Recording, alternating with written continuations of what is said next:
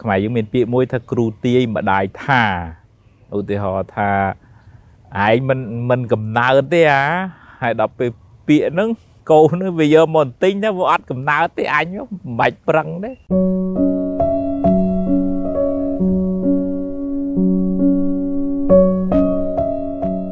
ញោមស្រីម្នាក់ហ្នឹងគាត់និយាយប្រាប់រឿងជីវិតរបស់គាត់ថា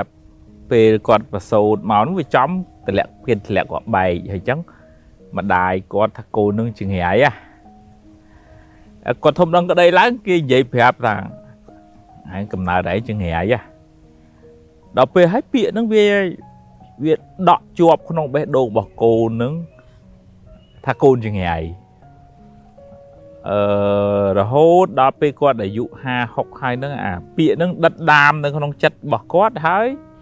ចុងក្រោយម៉ែឪ រស់ដោយសារកូនចង្រៃហ្នឹងអឺ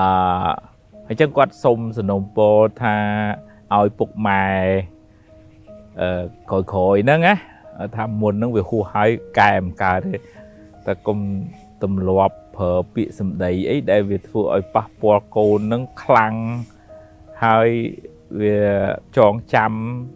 នៅក្នុងចិត្តរបស់កូនហ្នឹង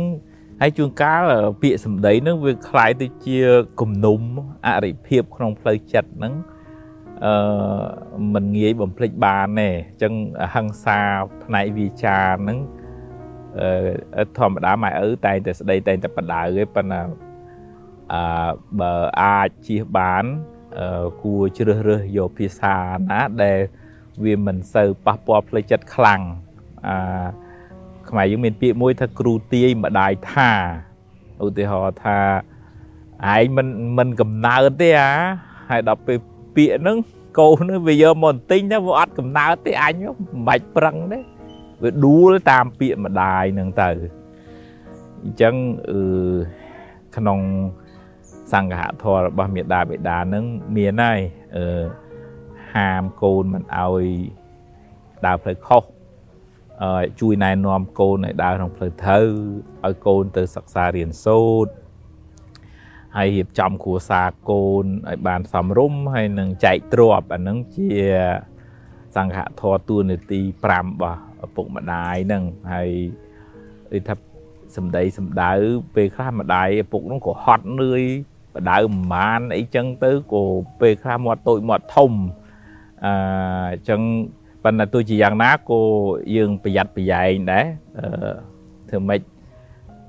កុំឲ្យពាក្យហ្នឹងវាធ្ងន់ធ្ងររហូតដល់ធ្វើឲ្យបាក់ទឹកចិត្តកូនណាហើយពេលខ្លះប្រៀបធៀបហើយមើលគេគេវាចេះវាយកហែងមិនក៏អត់កំណើតអីអីចឹងទៅអាហ្នឹងក៏វាប៉ះពាល់កូនខ្លាំងណាស់ដែរអញ្ចឹងមនុស្សវាផ្សេងផ្សេងគ្នាកូនឧទាហរណ៍ថាខ្លះ ដើមដូងថាដើមស្លាអញ្ចឹងអារបៀបអារីកចម្រើនហ្នឹងក៏វាខុសគ្នាយើងមិនអាចបខំដើមដូងឲ្យដូចដើមស្លាបានទេអញ្ចឹងយើងថែទៅតាមឧបនិស្ស័យការសំរបស់កូនអាហ្នឹងយើងក៏វាមិនសូវតឹងតែងមួម៉ៅក្តៅក្រហាយជួនកាលយើងចង់ឲ្យកូនតាមយើងពេកហើយវាមិនបានវាកើតទុកយើងអញ្ចឹងទៅយើងនៅតែបំណងល្អចង់ឲ្យកូនបានសុខប៉ុន្តែយើងក៏យល់ដែរថាធម្មជាតិអឺ មនុស្សយើងសំមកមិនដូចគ្នា យើងសំមកផ្សេងកូនសំពូជមកផ្សឹងបើយើងជួយថែហើយគេលូតលាស់បានល្អតាមនិស័យរបស់គេទៅថាមិនល្អយើងនៅតែជួយកែនឹងដោយក្តីមេត្តាអនុមោទនា thank you